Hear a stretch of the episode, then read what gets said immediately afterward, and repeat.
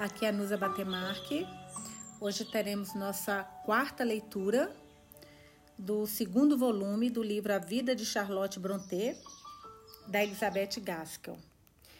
É, nós não conseguimos acabar o segundo capítulo, falta muito, muito pouquinho, faltam quase, acho que três páginas, é, duas páginas e meia para a gente acabar esse capítulo. E, mas não deu, como eu falei com vocês, eu tinha um limite ali de uma hora e se eu passo, eles automaticamente o aplicativo cancela a leitura. Eu vou reler só o último parágrafo que nós lemos na última leitura, do último episódio, para que a gente relembre né, os, as últimas palavras aí que eu, que eu falei na, na última leitura, e daí a gente continue a, o livro. Vamos lá. Página 254. Na verdade, Emily não mais saiu de casa depois do domingo em que Branwell faleceu. Ela nunca reclamou, não queria ser questionada e rejeitava qualquer ajuda e demonstração de compaixão. Por diversas vezes, Charlotte e Anne deixaram de lado seus trabalhos de costura, suas escritas, para escutar, com os corações doloridos, os passos vacilantes, a respiração dificultosa, as pausas frequentes com que a irmã subia a curta escadaria. Ainda assim, não ousavam demonstrar que haviam notado aquilo, mesmo sentindo dor e sofrimento profundo ao fazê-lo. Não ousavam demonstrar em palavras, muito menos em gestos gentis, ajudando com o braço ou a mão. Elas sentavam-se ali, imóveis e em silêncio. 23 de novembro de 1848. Em minha última carta, ele disse que a Emily estava doente. Ela não se recuperou ainda e está muito doente. Acredito que se você a visse, acharia que não há mais esperanças. Nunca vi uma pessoa com aspecto tão acabado e pálido. A tosse forte continua. Depois disso, se segue uma respiração ofegante, e esses sintomas vêm acompanhados por dores no peito e na lateral do corpo. A única vez em que ela permitiu que alguém sentisse seu pulso, seu batimento estava a 115 por minuto. Meu Deus. E nesse estado, ela se recusa a ver um médico. Gente, eles acabaram de perder o irmão. Minha Nossa Senhora. Ela não explica o que está sentindo e mal permite que falemos a respeito. Estamos em uma posição dolorosa, é exatamente o que eu falei, algumas semanas. Só Deus sabe como isso tudo terminará. Mais de uma vez fui obrigada a considerar que é possível e até provável que a perderemos. Mas eu evito esses pensamentos. Acredito que Emily seja quem mais ocupa espaço em meu coração.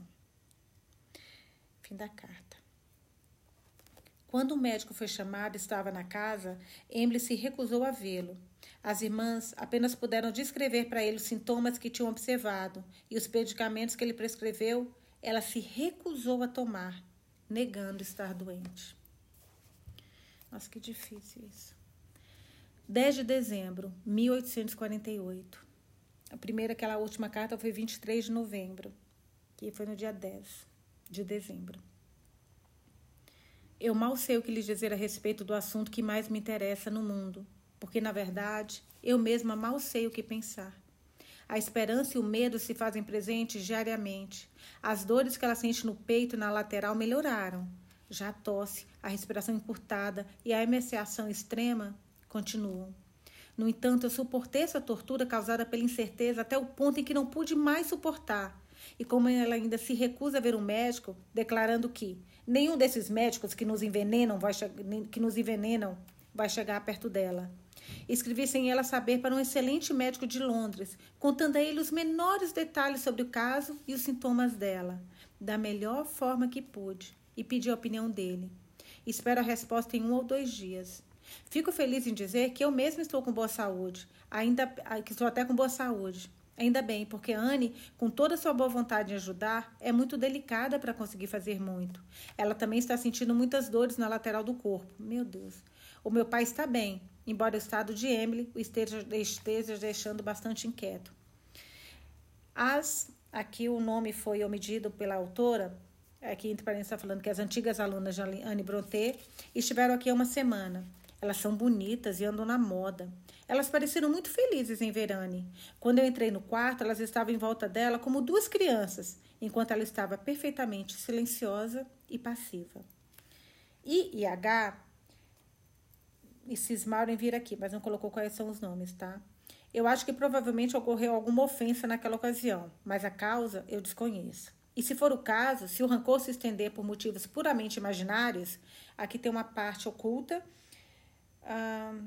que aqui está falando que a identidade foi omitida também por Gaskell. E já que, além disso, eu tenho outras coisas para me preocupar, preocupar, dificilmente pensarei a respeito. Se Emily estivesse bem, eu não importaria com quem me ignorou, interpretou mal ou me distratou. Gostaria que você não fosse uma delas. O Crab diz é uma geleia medicinal feita de um tipo de maçã chamada Crab, crab apple, apple, que enviou chegou em perfeito estado. Emily acabou de me lembrar de lhe agradecer. Parece estar ótimo. Queria que ela estivesse bem para comê-lo. Acabou a carta. Entretanto, eu, gente, só um pitaco rapidinho. Eu fico tão triste porque agora mesmo está acontecendo isso com uma pessoa muito próxima da gente, da minha família. Uma pessoa está com uma doença, uma doença terminal, que tem tratamento, ela se recusa a fazer o tratamento. Com isso, todo mundo sabe que ela vai morrer, inclusive ela. Tem filhos, inclusive filho pequeno. Já está deixando tudo pronto para com quem os filhos, vão morar, o que, que vai fazer. E eu penso, me desculpem se de repente eu estou enganada, é, equivocada nesse meu raciocínio, mas eu acho quase que de um egoísmo dessa pessoa, sabe?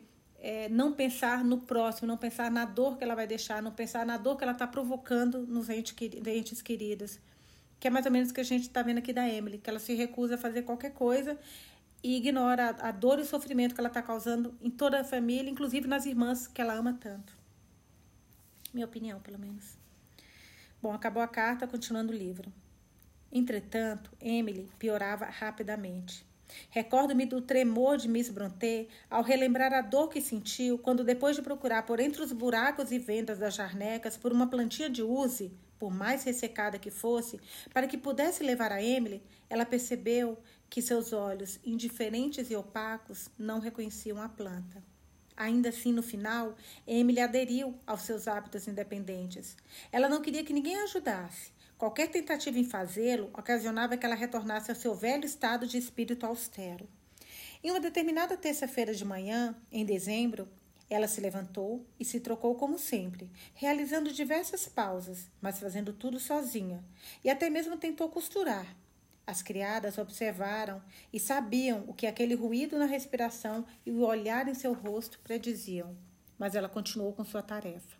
E Charlotte e Anne, embora repletas de pavor, sentiram uma pontada mínima de esperança. Naquela manhã, Charlotte escreveu o seguinte, provavelmente na presença da irmã moribunda. Terça-feira. Eu deveria ter lhe escrito antes, se eu tivesse uma palavra de esperança para transmitir, mas eu não tive como ela fica mais fraca a cada dia. A opinião do médico foi expressa de uma maneira obscura demais para nós. Ele enviou um medicamento que ela não quis tomar. Nunca passei por um período tão sombrio. Oro para que Deus nos ajude. Até então, ele tem nos ajudado. A manhã se transformou em meio-dia. Emily estava pior. Ela somente era capaz de sussurrar em pequenas pausas. Agora, que já era tarde demais, ela disse a Charlotte: Se quiser chamar um médico, eu irei vê-lo agora. Mas ela faleceu às duas da tarde. 21 de dezembro de 1848. Emily não sofre mais de dor ou fraqueza. Ela nunca mais sofrerá neste mundo. Ela se foi, depois de agonizar um pouco. Ela faleceu na terça-feira, no mesmo dia em que escrevi a você. Eu achei que era bastante possível que ela ainda passasse semanas conosco, e algumas horas depois ela encontrou a eternidade. Sim, não existe mais Emily na Terra agora. Cara, esse pensamento é muito ruim. Não existe mais a pessoa que você ama na Terra. Ontem nós colocamos seus pobres restos mortais abaixo do pavimento da igreja. Estamos muito calmos agora. Por que deveríamos estar de outro jeito? A angústia de vê-la sofrer chegou ao fim. O espetáculo da dor da morte acabou. O dia do funeral já passou. Sentimos que ela está em paz. Não precisamos mais nos preocupar com a geada e com o vento frio. Emily não o sente mais. Ela morreu em um momento promissor. Vimos sua vida se esvair em sua juventude, mas a vontade de Deus e o lugar para onde ela foi é melhor do que onde ela estava. Deus tem me protegido de uma maneira que me impressiona, através de tempos tão agoniantes que mal posso acreditar. Agora olho para Anne e queria que ela estivesse bem forte, mas ela não está, e nem o papai. Você poderia vir passar alguns dias? Eu não peço para que fique muito. Escreva-me para dizer se poderia vir de trem na próxima semana. Eu tentarei enviar um veículo para lhe buscar em Keighley. Acredito que irá nos encontrar em paz. Tente vir. Nunca precisei tanto do consolo da presença, do consolo da presença de um amigo. É claro que você não encontraria muito prazer nessa visita, a não ser os de fazer o bem para o próximo. Fecha, é, fecha aspas, final da carta. Enquanto o velho pai enlutado e suas duas filhas seguiam o caixão até a cova, foram acompanhados por Kipper, o cão fiel de Emily. Ele caminhou ao lado dos enlutados, entrou na igreja e permaneceu em silêncio durante toda a missa. Caramba, gente, parece uma pessoa. Quando ele voltou para casa, ele se deitou diante da porta do quarto de Emily e uivou lamuriosamente durante muitos dias. Como pode saber disso? O estado, o cachorro sabia disso, né? O estado de saúde de Anne Brontë piorou ainda mais rapidamente dali em diante. E assim terminou o ano de 1848. Agora nós vamos para o capítulo 3, página 257. Um artigo sobre Feira das Vaidades e Jane Eyre saiu na Quarterly Review de dezembro de 1848. Algumas semanas depois, Charlotte escreveu para seus editores perguntando por que não havia sido enviada a ela, imaginando que tivesse sido uma crítica negativa. Repetiu seu pedido anterior de que enviasse as críticas para ela, independentemente se fossem positivas ou negativas. A Quarterly Review foi enviada em conformidade. Não sei se ela prestou tanta atenção ao artigo, a não ser para poder colocar algumas frases dele na boca de uma mulher dura e vulgar em Shirley, onde foram tão características que poucos, poucos as reconheceram como citações. Aquele foi um bom momento para, pouco, para que ela lesse o artigo, pois estava entorpecida pela severidade da morte, de modo que ignorava os pequenos incômodos. Caso contrário, ela teria sentido mais aquelas críticas do que mereciam ser sentidas. Ao tentar ser severa, faltou lógica na crítica, devendo-se ao mau uso das preposições e tentando conjeturar de maneira séria a autoria da Jane Eyre, de forma que o crítico conseguiu apenas ser petulante. Porém, a petulância piora quando é dirigida a um autor para um escritor anônimo. Quando é o caso, chamamos isso de covardia insolente. Todos possuem o direito de formar suas próprias conclusões com relação aos méritos e deméritos de um livro. Eu não reclamo do julgamento feito pelo crítico com relação a Jane Eyre. As opiniões a respeito variavam na época, da mesma forma que variam agora. Enquanto escrevo, acabo de receber a carta de um clérigo americano que diz: temos uma prateleira especial, reservada para o que é mais sagrado, altamente adornada. É um lugar que reservamos à honra de romances que reconhecemos como tendo uma boa influência no caráter, no nosso caráter. A principal obra, Jane Eyre. E também não nego a existência de um julgamento diametralmente oposto, e assim, visando que não me preocupo com o estilo de escrita do crítico, deixo de lado as críticas quanto aos méritos do trabalho.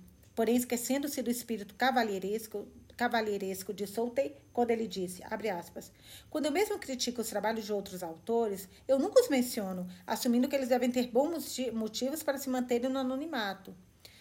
O crítico de Quaterly segue seu texto conjecturando fofocas quando a verdadeira identidade de Curl Bell e finge decidir quem é o escritor a partir do seu livro. Eu protesto de corpo e alma contra esta falta de filosofia cristã. Nem mesmo o desejo de escrever um artigo inteligente, entre aspas, que poderá ser conversado a respeito em Londres, quando a máscara de anonimato for retirada com prazer e se a esperteza do crítico for admirada, nem mesmo essa vontade pode justificar a crueldade desse julgamento. Quem é ele para falar sobre uma mulher desconhecida? Abre aspas. Deve ser, ela deve ser alguém que, por algum bom motivo, perdera muito tempo a companhia das outras mulheres. Fecha aspas. Teria ela levado uma vida difícil e isolada, tendo conhecido poucas pessoas do norte, simples e honestas, porém desprovidas da habilidade de se utilizar dos eufemismos que auxiliam os mais educados a falar sobre os vícios? Teria ela passado por tristes e longos anos tentando encontrar desculpas para os lapsos de um irmão e por ter tido um contato diário, com um pobre devasso perdido, fora obrigada a se familiarizar com os vícios que sua própria alma abomina? Teria ela, pelas provações seguidas do temor que acometia sua família, abalando a vida e o amor, ainda conseguido encontrar forças para dizer, abre aspas, é o Senhor, deixe que ele faça o que julgar melhor. Fecha aspas. E por vezes ter lutado em vão até que a doce luz, doce luz retornasse? Se o desdenhoso crítico tivesse atravessado ileso por todas essas águas livres de máculas, com uma alma que jamais clamara em agonia, lama sabachthani, é, essa foi uma das frases ditas por Jesus na cruz do Calvário e aparece em Mateus 27, 46 e Marcos 15, 34. Aqui tem a nota da tradução sobre essa expressão lama sabachthani. Mesmo assim, que ele ore com o publicano, não julgue com fariseu. É, aqui é uma referência a Lucas 18, 9, 14. 10 de janeiro, 1849. Anne teve um dia bom ontem e teve uma noite tranquila, embora não tenha dormido muito. Mr. Wilhouse ordenou que ela fosse empolada novamente. Ela não passou mal durante o processo. O que será que é isso, empolada? Vou procurar. Acabei de fazê-lo e ela se levantou e desceu as escadas. Ela está pálida e com aspecto adoentado. Ô, oh, gente, a outra irmã acabou de morrer, pelo amor de Deus. Ela tomou uma dose de óleo de fígado de bacalhau. Tem cheiro e gosto de óleo de trem. Tento ter esperanças, mas o dia está ventoso, nublado e tempestuoso. Tempestuoso. Por vezes fico bastante desanimada. Então tento olhar pelo lado que me aconselhou, além dos sofrimentos mundanos, e parece que se não consigo consolo, ao menos me fortaleço. Não adianta sofrer por antecipação. Sinto isso o tempo todo. À noite eu acordo e anseio pela manhã, e meu coração dói. Meu pai continua igual. Ele estava muito fraco quando desceu para o café da manhã. Querida Ellen, sua amizade me conforta. Sou grata por isso. No momento, vejo algumas luzes na escuridão e com elas sinto constantemente a presença de um coração bom junto a mim, o que me anima e traz paz. Fim da carta. 15 de janeiro, 1849.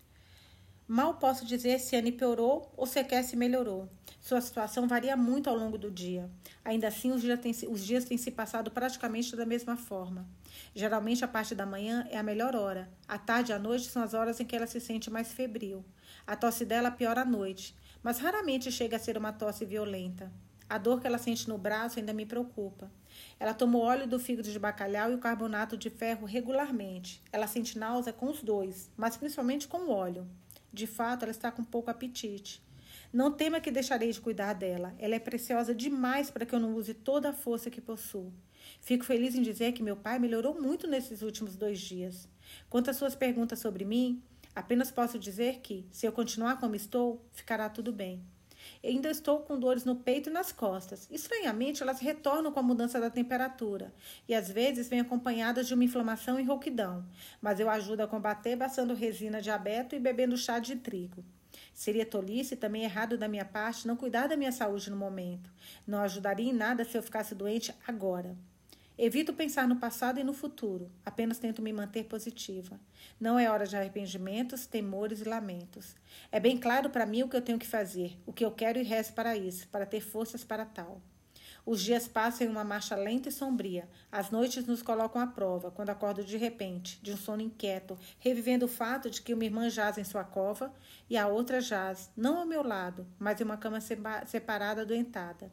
De qualquer forma, Deus está acima de tudo. Fecha aspas, fim da carta.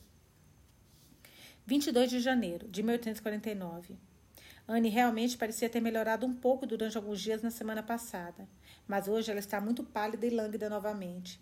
Ela insiste em tomar o óleo, mas ainda o julga nauseante. Ela está verdadeiramente agradecida pelas solas de sapato que você enviou. Ela diz que são extremamente confortáveis. Queria pedir para que você encontrasse para ela um respirador como o de Miss Aqui ocultou o nome. Ela não teria problemas em pagar a mais se você achasse melhor. Se não for incomodar demais, eu gostaria também que você me encontrasse um par de solas. Pode enviar junto com o respirador quando for enviar a caixa?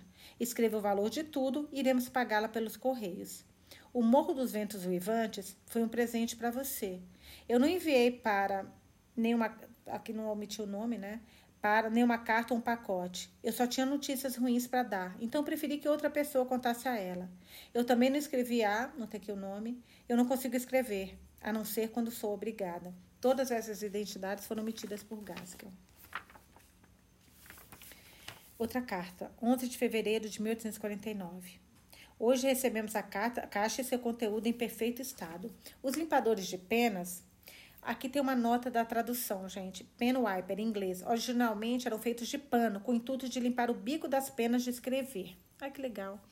São muito bonitos e estamos muito agradecidas por eles. Espero que o respirador seja útil para Anne, caso ela fique bem um dia para sair novamente. Ela continua no mesmo estado. Acredito que ela não tenha piorado, embora esteja ficando bastante magra. Temo que seria ilusão minha pensar que ela está melhorando. Não sei que efeito o clima que está chegando terá sobre ela. Talvez quando voltar o clima quente, ela possa se animar um pouco. Temo pela chegada de uma frente fria. Que março acabe bem. A mente dela parece tranquila no geral, e até então seus sofrimentos não se comparam aos de Emily. Pensar no que pode estar por vir começa a ser um pensamento familiar, mas é ao mesmo tempo terrível. 16 de março, 1849. A semana passada foi difícil. É muito legal essas cartas, porque a gente tá. Eu não sei vocês, mas eu sinto como. Eu começo a ler aqui para vocês e eu tô ali do lado dela, eu tô vendo tudo isso. É muito louco, né, gente? Quando a pessoa tem a capacidade, um escritor, de nos levar é, para o ambiente que ela está e para o que ela quer mostrar. A Charlotte Brontë, nessas cartas, ela não está escrevendo assim para gente, não é um romance, não é mas ainda assim, o poder da escrita é tão forte que, eu não sei vocês, mas assim, eu tô com dor por essa questão da Anne. Eu tô imaginando ela ali sentada, ela vendo a Anne. Ela... Nossa, eu tô vendo tudo isso. É muito, muito legal. Queria saber se vocês também estão fazendo, sentindo dessa forma. Vamos lá, 16 de março de 1844. Voltar para o livro, deixar meu espetáculo de lado. A semana passada foi difícil. Não fez frio, porém as mudanças de temperatura causaram um efeito negativo em Anne. Acredito que ela não esteja muito pior, mas às vezes sua tosse piora muito e sua força diminui um tanto. Queria que março acabasse logo. Você está certa em imaginar que estou um tanto deprimida. Tem vezes que realmente estou. Era quase mais fácil suportar a crise quando ela está em seu pior estado que agora. O sentimento por termos perdido Emily não diminuiu com o tempo. Por vezes, sinto isso fortemente, trazendo consigo uma tristeza inexplicável. Ademais, o futuro é obscuro. Ainda assim, eu sei bem que não adianta reclamar ou me abater, e me esforço para não fazer nenhum dos dois. Espero e confio que a força será proporcional ao fardo, mas a dor que sinto pela minha posição não parece que melhorará com a prática. A solidão e isolamento são circunstâncias opressivas. Ao mesmo tempo, não desejo que nenhum amigo fique comigo. Eu não conseguiria partilhar com ninguém, nem mesmo você, a tristeza que há nesta casa. Isso irá me deixar intoleravelmente abalada. Enquanto isso, o julgamento ainda se mistura à misericórdia. O sofrimento de Anne ainda não é dos piores. É de minha natureza, quando estou sozinha, lutar com perseverança. E acredito que Deus irá me ajudar. Fecha aspas. Fim da carta. Anne tivera uma saúde delicada durante toda a sua vida. Um fato que talvez tenha. que é verdade, o livro inteiro está falando sobre a saúde da Anne, né? Que sempre é bem. Ela das três era a mais fraca, das três que viveram, sobreviveram. Anne tivera uma saúde delicada durante toda a sua vida. Um fato que talvez tenha feito com que eles prestassem menos atenção na verdadeira natureza daqueles primeiros sintomas fatais. Ainda assim, parece que eles perderam pouco tempo antes de buscar aconselhamento profissional. Ela foi examinada com estetoscópio e foi anunciado o terrível fato de que seus pulmões haviam sido afetados e que a tuberculose já havia progredido consideravelmente um tipo de tratamento foi prescrito e que mais tarde fora modificado pelo Dr. Forbes. Bom que a Anne não se incomoda. Quem sabe se a Emily não se incomodasse também poderia ter tido mais tempo de vida, né? Ou pelo menos menos, menos, menos, menos dores. Nossa, falei uma coisa aqui errada, uma frase, desculpa, gente. Eu juntar duas palavras em uma, ficou uma fra palavra horrível, mas espero que vocês não tenham escutado. Não voltem para escutar o erro que eu acabei de cometer aqui, credo, que horrível. É, durante um curto período de tempo, eles esperavam que a doença estivesse, tivesse se estagnado. Charlotte, que também reclamava de uma dor que a deixava moada, era enfermeira sempre vigilante da mais nova e também última irmã. Algo que confortava era o fato de Anne ser uma inválida paciente e gentil. Ainda assim, havia dias, horas, semanas de uma angústia inexplicável. E a única coisa que Charlotte podia fazer era orar. E ela o fazia com fervor. Assim, ela escreveu no dia 24 de março. Anne piora, de maneira gradual e oscilante, mas a natureza da doença não deixa dúvidas. O espírito da minha irmã é resignado, seu coração é de uma verdadeira cristã. Que Deus a ajude e ajude a todos nós neste momento de provação desta longa doença e que ajude também nas horas finais, quando corpo e alma lutam para se separar. Nós vimos Emily ser tirada de nós enquanto nossos corações se agarravam a ela com amor intenso. Ela mal havia sido enterrada quando a saúde de Anne começou a piorar. Teria sido insuportável se tivéssemos tido que lidar com isso só com a razão, sem o auxílio da religião. Cara, eu sempre falo isso. Eu não sei se tem alguém aqui que seja ateu, mas é, eu falo. Não sei se, se a oração muda alguma coisa, não sei se vai ter milagre. Ô, gente, mas é um alívio saber que tem alguém lá em cima que pode nos ajudar. Sabe, é só esse pensamento, essa perspectiva, essa esperança dá um conforto tão grande, né? Eu fico pensando, quem não acredita em Deus, como é que faz para ficar calmo? Porque eu, minha senhora, eu, eu com minha Nossa Senhora Aparecida, o dia todo, eu e manhã, mãezinha Nossa Senhora Aparecida. Ela me dá um conforto só por Deus, só por Deus mesmo. Vamos lá, voltar para a leitura. Teria sido insuportável se tivéssemos tido que lidar com isso só com a razão, sem auxílio da religião. Eu devo agradecer pela força que meu pai e eu temos tido. Acredito que Deus seja especialmente misericordioso com os mais velhos. E quanto a mim, provações que, quando colocadas em perspectiva, me pareciam insuportáveis, quando aconteceram de fato, eu as suportei sem me abater.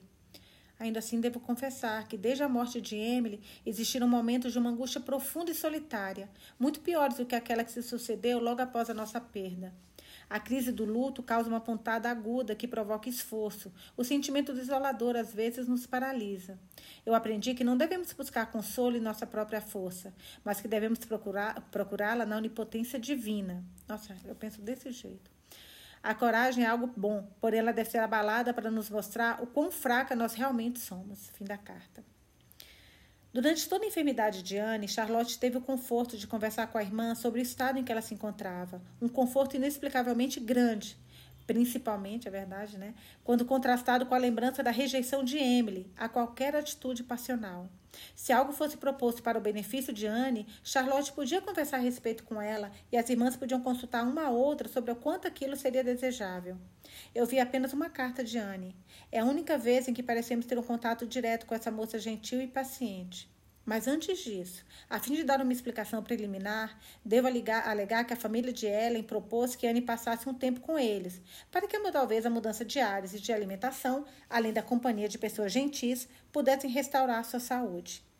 Em resposta a, esta, a este convite, Charlotte escreve: 24 de março. Eu li sua doce carta para Anne, e ela deseja que eu lhe agradeça verdadeiramente pelo seu amigável convite mas ela sente que não seria vantajoso levar uma inválida até sua casa. Porém, ela diz que pode haver outra forma em que você possa ajudá-la e que talvez seja benéfica para você também. É provável que daqui a um ou dois meses seja recomendado que ela vá passar um tempo na praia ou em alguma cidade interiorana que possua muitos rios. Caso o papai não esteja inclinado a ir junto e eu, consequentemente, tenha que ficar em casa, ela gostaria de saber se você poderia acompanhá-la.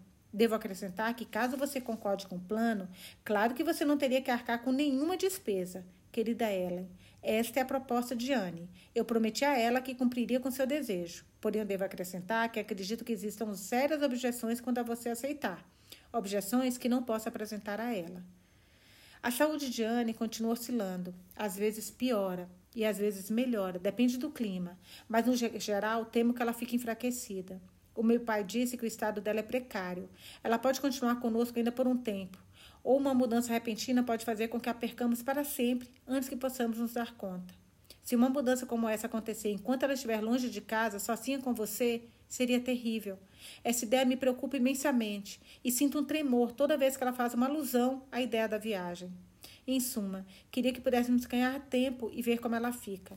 Se ela viajar, certamente não será do mês de maio, que é tão penoso para os enfermos. Junho seria um mês mais tranquilo. Se chegarmos até junho, terei boas esperanças de que passaremos do verão. Escreva uma resposta que eu possa mostrar a Anne. Pode escrever qualquer comentário adicional para mim em outra folha. Não se sinta restrita a conversar somente sobre as nossas tristezas. Tenho interesse em tudo que lhe interessa. Fim da carta. Agora a carta da Ana Brontë. Anne Brontë. Diane Brontë. Primeira carta dela que a gente vai ler. Vamos ver aqui, tô curiosa. 5 de abril, 1849.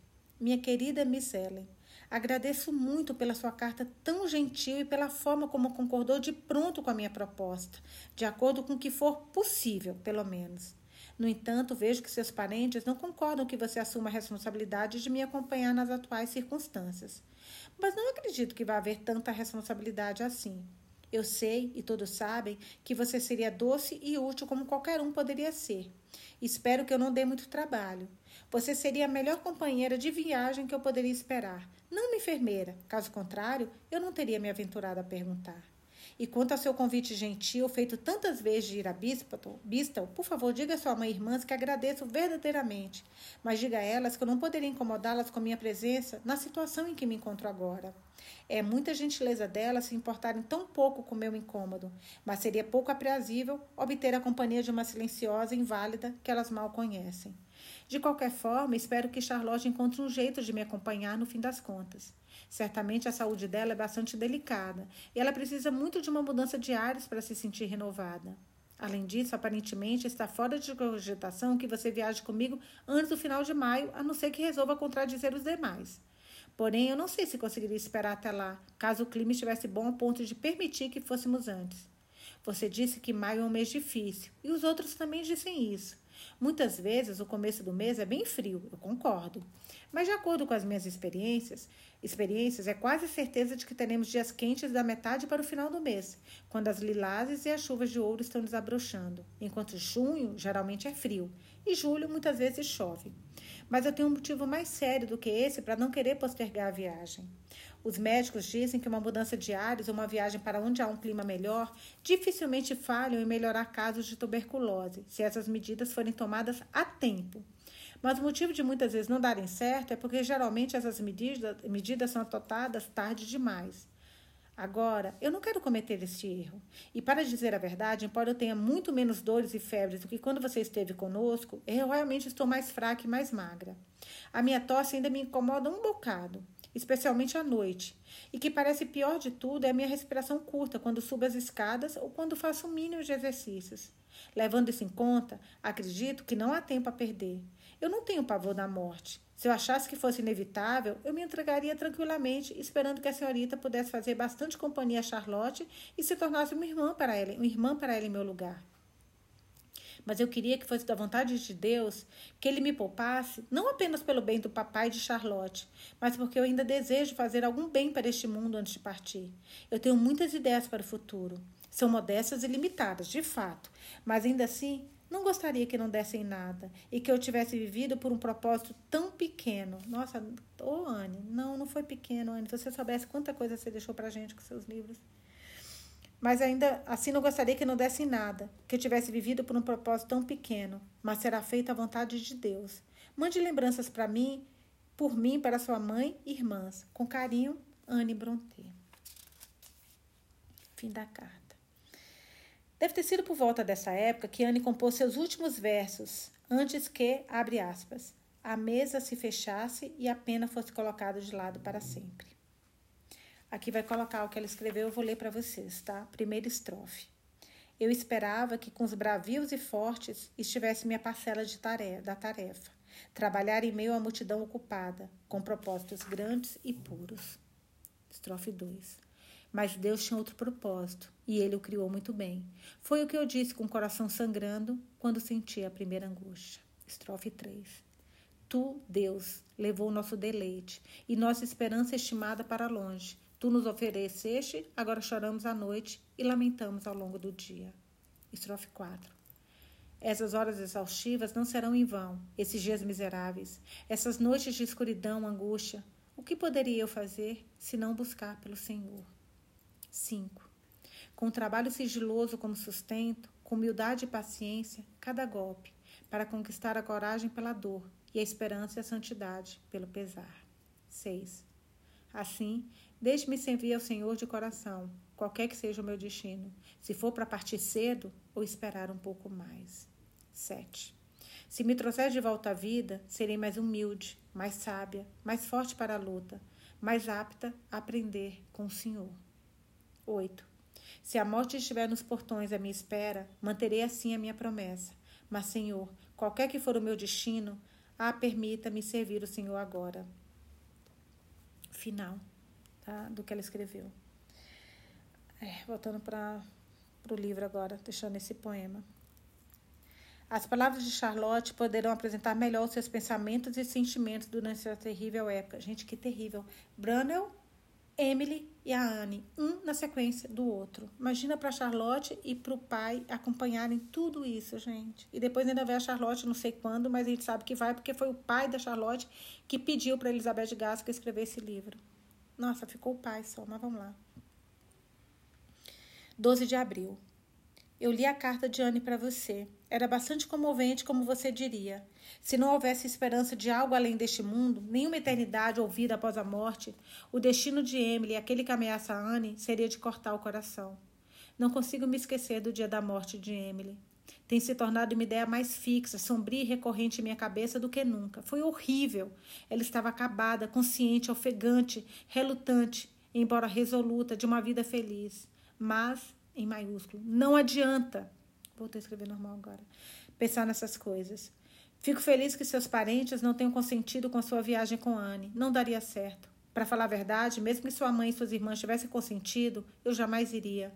Não é que seja muito trabalhoso cuidar dela. Ela exige e aceita poucos cuidados. Mas haveria riscos, fora inquietação mental, que vão além do que você deveria se sujeitar. Se daqui a um mês ou um mês e meio ela ainda quiser isso tanto quanto agora, eu mesma irei com ela.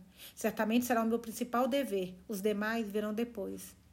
Eu me consultei com Mr. T e ele não fez nenhuma objeção e recomendou que fôssemos a Scarborough. Scarborough. Na época, numa pequena cidade litorânea no contato de North Yorkshire, que foi a própria escolha de Anne. Acredito que as coisas estão melhorando. Estarão melhores, ao ponto de que você mesma poderá se juntar a nós seja em uma hospedaria ou não. Desejo que fiquemos no lugar completo. Eu acredito que tentarmos nos alimentar por nós mesmos é um verdadeiro incômodo. Não gosto de guardar provisões no armário, ter de trancar, correr o risco de ser saqueado, ser saqueado e tudo mais. É um terrível incômodo. Final da carta. Agora voltamos para a Gaskell escrevendo sobre a família. O progresso da doença de Anne foi mais lento do que o de Emily, até porque ela estava se tratando, né? E ela era altruísta demais, olha aqui, a próxima linha, para recusar formas de tratamento que, mesmo que ela tivesse poucas esperanças de que iria se beneficiar, ao menos aqueles que amavam teriam alguma satisfação. Nossa, gente, exatamente o que eu falei. Pensa em quem está com você, na sua família, em quem em quem está ali sofrendo com você doente, pelo amor de Deus. Abre aspas. Comecei a me animar por ela ganhar, começar a ganhar força, mas a mudança para o clima frio a acometeu. Ela sofre demais. Ainda assim, sua doença não apresenta nenhum dos terríveis sintomas rápidos que surgiram no caso de Emily. Será que ela conseguirá passar pela primavera? Espero que o verão faça bem para ela e que irmos logo para um local mais quente possa, pelo menos, prolongar sua vida. Se pudéssemos ganhar apenas mais um ano, eu ficaria agradecida. Mas não podemos pedir isso para os saudáveis, ainda mais para os doentes. Alguns dias atrás, escrevi para ter a opinião do Dr. Forbes. Ele nos advertiu para que não tivéssemos grandes esperanças de recuperação. Ele considera o óleo de fígado de bacalhau um medicamento particularmente eficaz. Ele também foi contra a viagem no momento. Há um leve consolo em pensar que estamos fazendo o melhor que pode ser feito. Não sinto aquela agonia da negligência forçada e absoluta como durante a doença de Emily, quando elas não podiam fazer nada, né? Nunca mais seremos condenados a sentir tanta agonia novamente. Foi terrível. Ultimamente tenho sentido muito menos aquelas dores desagradáveis no peito e tenho tido menos inflamação e rouquidão na garganta. Tentei vinagre quente, o que pareceu fazer bem. Final da carta. 1 de maio. Fiquei feliz em saber que quando formos a Scarborough, você, Scarborough, você irá conosco mas continuo preocupada com a viagem e suas consequências. Tentarei adiar duas ou três semanas se eu puder. Talvez até lá um clima mais ameno tenha restaurado as forças de Anne, ou talvez não, não sei dizer. A mudança do clima para melhor ainda não trouxe benefícios. Nos últimos dias, ela tem estado tão fraca e sofrido tanto com dores na lateral do corpo que não sei o que pensar. Ela ainda pode se recuperar bastante, mas tenho que sentir pelo menos alguma melhora para que ela possa viajar. Mesmo assim, postergá-la é uma ideia dolorosa, pois, como é sempre o caso nessas situações. Quando eu der esse destaque é porque está em maiúsculo, tá, gente? Ela não parece muito consciente da necessidade de adiar a viagem. Acredito que ela se pergunta o motivo de eu não falar mais sobre a viagem. E lamento por pensar que ela pode até se magoar com essa minha atitude. Ela está muito magra, muito mais do que quando você estava conosco. Os braços dela estão da finura do braço de uma criança. O menor esforço faz com que ela fique fadigada. Ela sai um pouco todo dia, mas mais nos arrastamos do que andamos. O papai continua bem, acredito que eu também ficarei. Até então, tenho motivos para agradecer a Deus. Final da carta. Maio chegou trazendo o clima mais ameno, porém, Anne piorou justamente com essa mudança de temperatura. Um pouco mais para o meio do mês, o clima melhorou e a pobre Charlotte começou a ter esperança de que, se maio chegasse ao fim, a irmã viveria por mais um bom tempo. Charlotte escreveu, a fim de reservar suas acomodações em Scarborough, um local que Anne visitara uma vez com a família em que trabalhou como governanta. Eles pegaram uma acomodação que consistia em uma sala ampla e um quarto arejado com duas camas, ambos os cômodos com vista para o mar, em um dos melhores lugares da cidade. O dinheiro não era nada quando comparado à qualidade de vida. Ademais, Anne tinha uma pequena quantia deixada para ela pela tia. Elas sentiam que não havia uma melhor forma de gastar aquele dinheiro senão com algo que poderia prolongar a vida dela ou até restaurar sua saúde. No dia 16 de maio, Charlotte escreveu: Eu me preparo, com o coração pesado e desejo ansiosamente que a fadiga da viagem acabe logo. Pode ser que eu aguente melhor do que esperado, pois é um estímulo temporário, temporário faz muito por nós. Porém, quando vejo como ela fica mais fraca a cada dia, não sei o que pensar. Temo que ficará chocada quando ver Anne, mas tenha cuidado para não demonstrar o que sente, querida Ellen. De fato, posso confiar em seu autocontrole e em sua ternura. Eu queria poder ser mais a favor dessa viagem. Você me perguntou como eu consegui ajeitar as coisas para deixar o papai. Eu não consegui nada de especial. Ele quer que eu vá com Anne e não quer nem saber de Mr. N. Possivelmente o coadjudor Arthur Bell Nichols. Ele não quer nem saber do Mr. Nichols, então, né? Vir para cá e nem algo do tipo. Sendo assim, farei o que acredito ser o melhor e deixarei o resto na mão de Deus. Fim da carta. Elas planejaram descansar e passar a noite em York e, a pedido de Anne, para fazer algumas compras por lá. Charlotte terminou a carta para a amiga da seguinte forma: 23 de maio. Gostaria que não parecesse uma piada quando conversamos sobre comprar chapéus e etc. Anne estava muito mal ontem. Ela teve dificuldade para respirar o dia todo, mesmo quando estava sentada, imóvel. Hoje ela parece melhor. Não vejo a hora de experimentar o efeito da maresia. Será que fará bem a ela? Não sei dizer, só posso esperar. Ah, se fosse da vontade de Deus que Anne melhorasse, ficaríamos tão felizes juntas. Mas que seja feita a vossa vontade. Final da carta. As irmãs saíram de Haworth na quinta-feira, dia 24 de maio. Ela escreveu essa carta no dia 23, que eu li para vocês agora. Então, elas viajaram no outro dia. Elas teriam saído no dia anterior e tinham marcado de encontrar a amiga na estação de Leeds para que pudessem sair juntas. No entanto, na quarta-feira de manhã, Ana, está, estava tão adoentada que foi impossível que as irmãs viajassem. Mas elas não tinham como avisar a amiga. Sendo assim, Ellen chegou na estação no horário marcado. Ela ficou ali sentada por diversas horas. Pareceu-lhe estranho na época, e quase algorento ao pensar nisso agora, que enquanto esperava, chegaram dois caixões, em momentos distintos, naquela linha que ela esperava pelas amigas. Os caixões foram carregados até os carros fúnebres que aguardavam pelos mortos, assim como ela esperava pela chegada de uma delas, que viria a falecer quatro dias depois. No dia seguinte, ela não aguentava mais pelo suspense e foi em direção a Haworth, chegando a tempo de carregar inválido. Cara, essa Ellen era amiga, amiga irmã, né, gente? Caramba, meu Deus do céu. Chegando a tempo de carregar a inválida, enfraquecida, até a carruagem que a levaria a Kaylee. A criada, que estava parada no portão do presbitério, viu a morte estampada na face de Anne e falou sobre isso. Charlotte também viu, mas não falou a respeito. Ela daria uma forma concreta ao seu medo. E se sua querida irmã desejava ir a Scarborough, ela iria. Não importava o quanto do coração de Charlotte doesse de medo. A dama que as acompanhou, Ellen Nussey, que aqui a, a, a, a autora não colocou o nome, mas aí a, editora colocou. Então, a dama é, que as acompanhou a Ellen, né, a querida amiga de Charlotte há mais de 20 anos, fez-me a gentileza de escrever uma carta contando sobre a viagem e o fim dela. Abre aspas para essa carta. Ela saiu de casa no dia 24 de 1849 e morreu no dia 28 de maio. Sua vida foi tranquila e espiritual, e assim foi o seu fim. Ela mostrou uma triste coragem durante as provações e o cansaço da, o cansaço da viagem. A dependência e a impotência eram-lhe piores do que a dor.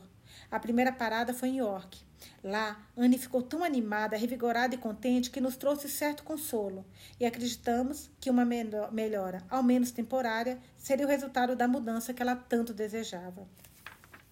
A pedido dela, fomos a Minster. Aqui é a Catedral e a Igreja Metropolitana de São Paulo, é a, de São Pedro, perdão. É a maior catedral de estilo gótico do norte europeu. Uma tradução da nota da editora. Então levaram ela até a Minster, que foi um pedido dela, e para ela foi um prazer imensurável, não somente pela sua grandeza imponente e impressionante, mas porque causou uma sensação de onipotência, à sua natureza suscetível. Ela disse, enquanto fitava a estrutura, abre aspas, se um poder infinito pode fazer isso, qual é? E a emoção calou-a, e ela foi relevada a reformular sua frase de uma maneira menos empolgada. A fraqueza do seu corpo era grande, mas sua gratidão por qualquer ato de misericórdia que tiver em sua vida era maior. Depois de caminhar até o quarto, ela juntava as mãos em oração. Só um pouquinho. Ela juntava. Desculpa, gente, eu, me, eu tirei meu dedo, eu sempre acompanho com o dedo. Depois, eu, se eu tiro, eu perco tudo. Depois de caminhar até o quarto, ela juntava as mãos em oração e erguia os olhos em um agradecimento silencioso. E ela não fazia isso para ser poupada da tarefa de orar. Ela ainda de joelhos antes de deitar. Chegamos em Scarborough no dia 25. A nossa inválida tão amada nos apontara todos os pontos dignos de serem notados durante toda a viagem. No dia 26, ela fez um passeio de uma hora pela areia, e toda vez que o pobre burro que puxava o veículo era apressado por aquele que o conduzia, ela puxava as rédeas e conduzia o animal ela mesma. Quando nos juntamos a Anne, ela dizia ao dono do burro para que ele cuidasse bem do bicho. Ela sempre gostou de criaturas indefesas e abriria a mão do seu conforto por elas. No domingo, dia 27, ela morreu no dia 28, né? Ela desejou ir à igreja e seus olhos brilharam ao pensar em louvar a Deus entre seus iguais. Nós julgamos que fosse prudente tentar dissuadi-la, embora fosse evidente que seu coração desejava se juntar a esse ato público de devoção. Ela caminhou um pouco durante a tarde e, ao se deparar com assento protegido e confortável perto da praia, implorou para que nós a deixássemos e fôssemos apreciar os cenários ali perto, que ela bem conhecia, mas que eram novidades para nós. Ela amava aquele lugar e queria que nós partilhássemos esse amor. O fim de tarde chegou com o pôr do sol mais lindo que já existiu. O castelo sobre a falécia estava em toda a sua glória, envolto pelos raios dourados do sol que se escondia. Os navios ao longe cintilavam um tom de dourado escuro. Os pequenos barcos próximos à praia oscilavam no movimento da maré baixa, convidando as pessoas para um passeio. A visão era inexplicavelmente grandiosa. Anne foi arrastada em sua poltrona até a janela para que pudesse apreciar a cena conosco. Seu rosto se iluminou quase tanto quanto o cenário glorioso que ela observava. Pouco foi dito, porque era óbvio que seus pensamentos haviam sido conduzidos pela vista imponente diante dela, a penetrar em uma região de glória infinita. Novamente, ela desejou orar com os demais e pediu que a deixássemos se juntar àqueles que se reuniam na casa de Deus. Nós recusamos o pedido, ansiando gentilmente pelo dever e o prazer de ficar junto a ela, que era tão amada e estava agora tão fraca. Ao retornar para o seu lugar próximo à lareira, ela conversou com a irmã sobre voltar para casa. Não por ela, mas Anne temia que os outros sofressem se ela falecesse naquele lugar. Provavelmente ela imaginou que a tarefa de voltar para casa, junto aos restos mortais da irmã, fosse mais do que Charlotte poderia suportar, mais do que o pai enlutado poderia suportar, visando que outro membro da família havia falecido no curto espaço de nove meses. Lembrando, gente, que a primeira, as duas irmãs, lembra, a Maria e a outra, que agora não me recordo, morreram com, eu acho que uma diferença de um ou dois meses, que foi logo no início do livro que a gente estava lendo. Caramba, gente, que família com, nossa, com uma história, com karma, né? Eu diria que quase com karma. Todo mundo veio para viver tão pouco, meu Deus. Que sofrimento para esse pai acompanhando todo mundo indo embora. A noite se passou aparentemente sem nenhum episódio grave de sua doença. Anne levantou-se às nove e realizou todas as suas atividades de higiene pessoal sozinha, a pedido dela mesma. Charlotte sempre cedia nesses casos, pois julgava ser uma atitude verdadeiramente gentil aceitar a habilidade de performar alguma atividade por si só. Não aconteceu nada que causasse algum alarde, até por volta das onze da manhã. Então ela falou que sentia alguma mudança. Ela acreditava que tinha pouco tempo de vida. Poderia ela chegar em casa viva se saíssemos imediatamente? Um médico foi chamado.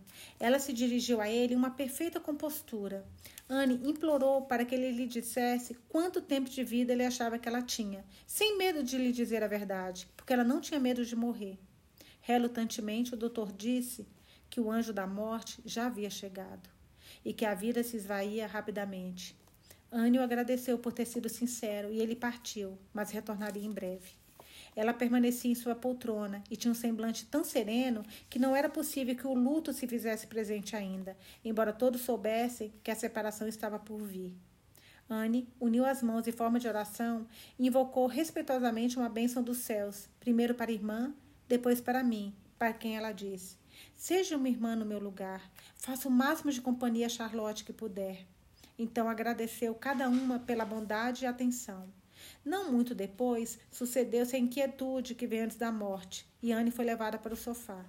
Depois de perguntarem a ela se estava assim mais tranquila, ela olhou agradecida para quem lhe fizera a pergunta e disse: Não é você que poderá me tranquilizar, mas logo tudo estará bem por causa do Redentor. Pouco depois disso, ao ver que Charlotte mal podia conter o sofrimento, ela disse: Tenha coragem, Charlotte, tenha coragem. Ela nunca perdeu a fé e seus olhos nunca perderam o brilho. Não até por volta das duas da tarde, quando então, calmamente e sem nenhum suspiro, ela passou do plano temporal para o eterno. Nossa, meu Deus. Tão tranquilas e santificadas foram suas últimas horas. Não foi necessário pedir ajuda, não houve motivos para temer. O doutor passou por lá umas duas ou três vezes. As anfitriãs sabiam que a morte estava próxima. Ainda assim, a casa foi tão pouco perturbada pela presença da moribunda e pela tristeza daqueles que estavam quase de luto que a refeição foi anunciada através da porta semi-aberta, enquanto uma irmã fechava os olhos da outra, já falecida. Agora, ela não conseguia mais conter o sofrimento agudo pela irmã com seu enfático agonizante. Tenha coragem. E ela rompeu forte e brevemente, mas de forma angustiante. No entanto, Charlotte tinha como recorrer ao afeto e virou-se em busca dele. Havia o luto, mas não havia solidão. A compaixão estava ali e ela aceitou. Calmamente, ela pensou em levar de volta para casa os restos mortais para seu lugar de descanso. Contudo, essa tarefa melancólica não chegou a ser realizada, pois Charlotte, aflita, decidiu repousar a flor no local em que ela havia caído. Ela acreditava que ao fazer isso estaria de acordo com os desejos da falecida. Ela não tinha um local de preferência. Ela não pensava no túmulo, pois é para onde vai o corpo, mas pensava no resto. Seus restos se encontram, entre aspas, onde o sol do sul acai-se a, refa, a relva tão querida agora, onde o oceano se retrai e depois golpeia a rocha íngreme e coberta pelo relvado. Fecha aspas. Aqui é uma possível referência a De Aeneid, escrito por Público Vigílio, Maro, conhecido como Vigílio. Foi um poeta romano clássico, ou menos provavelmente uma referência a Cinco Grave por George Heff. Anne faleceu na segunda. Na terça-feira, Charlotte escreveu para o pai. Entretanto, sabendo que a presença dele era requisitada em algum evento anual solene da igreja de Ralph, ela o informou de que já havia tomado todas as providências necessárias e que o funeral seria tão logo que ele mal conseguiria chegar a tempo. O médico que visitara Anne no dia de sua morte ofereceu-se para estar presente, mas fora respeitosamente recusado. Mr. Brontë escreveu de volta, desejando que a filha ficasse algum tempo mais no litoral. A saúde e o ânimo de Charlotte estavam bastante abalados, e por mais que ele, naturalmente, desejasse ver sua única filha que restara, ele sentiu que persuadi-la a ficar com a amiga por mais algumas semanas em um lugar diferente seria o certo a ser feito, embora a mudança de ares não pudesse causar uma mudança nos pensamentos. As amigas retornaram para casa no final de julho, uma separação que pareceu repentina para elas depois que ela se sucedeu julho 1849. Eu pretendia escrever algumas linhas se eu não tivesse recebido a sua carta. Realmente, partimos tão de repente, fez meu coração doer, por mal ter tínhamos ter tido. Nossa, vou ler de novo, gente, peraí. Desculpa. Realmente partimos tão de repente, fez meu coração doer por mal termos tido tempo de trocar algumas palavras. Ainda assim, talvez tenha sido melhor. Cheguei aqui um pouco antes das oito. A casa me esperava toda limpa e brilhante. O papai e as crianças estavam bem e todos me receberam com uma afeição que teria sido um consolo. Os cães estão estranhamente empolgados. Estou certa que eles pensam que depois de mim virão outros. Essas criaturas dolas, tolas devem achar que, como eu voltei, aqueles que foram comigo também logo retornarão. Eu logo deixei o meu pai e fui até a sala de jantar. Fechei a porta e tentei me sentir grata por estar em casa. Antes eu sempre me sentia grata, com exceção de uma vez, e mesmo assim eu me sentia animada. Mas dessa vez eu não senti a felicidade. Senti que a casa estava tão silenciosa, os quartos tão vazios. Eu me lembrei de onde os três estão agora, habitações escuras e estreitas, e que nunca andarão na terra novamente. Então senti-me desolada, amargurada, agonia que eu iria sim sofrer e que eu não iria evitar apoderou-se de mim. E eu sofri com isso. E passei um fim de tarde, uma noite terríveis, além de uma manhã lúgubre, lúgubre mas hoje estou melhor. Eu não sei como será a vida, mas eu certamente sinto confiança nele que tem me sustentado até agora. A solidão pode melhorar e tornar-se suportável mais do que eu posso imaginar. O pior é quando chega o final da tarde e a noite se aproxima. Nessa hora, nós costumávamos nos reunir na sala de jantar, costumávamos conversar. Agora, ai que triste, meu Deus. Sinto-me sozinha, sendo assim, em silêncio. Não consigo evitar pensar em seus últimos dias, recordo-me dos seus sofrimentos, o que disseram e fizeram, suas aparências de sofrimento mortal. Talvez tudo isso não pareça tão deprimente com o tempo. Deixe-me agradecê-la mais uma vez, minha querida Ellen, pela sua gentileza, o que não pretendo esquecer. Como achou que estavam as coisas em sua casa, o papai disse que eu parecia um pouco mais forte e que meu olhar não parecia tão triste. Fecha aspas, fim dessa carta. Mais uma carta. A última desse capítulo. 14 de julho, 1849. Eu não gosto muito de falar sobre mim. Prefiro sair de mim e falar sobre algo mais animador. A gripe que eu peguei, não sei se foi isto ou em outro lugar, ainda não passou. Começou com uma dor na minha cabeça, então eu fiquei com a garganta inflamada.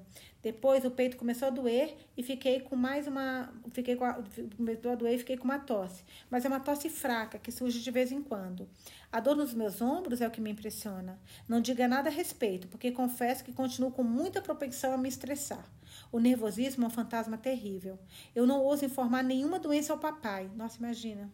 A ansiedade dele, dele me deixa extremamente preocupada. Minha vida é como eu esperava que fosse.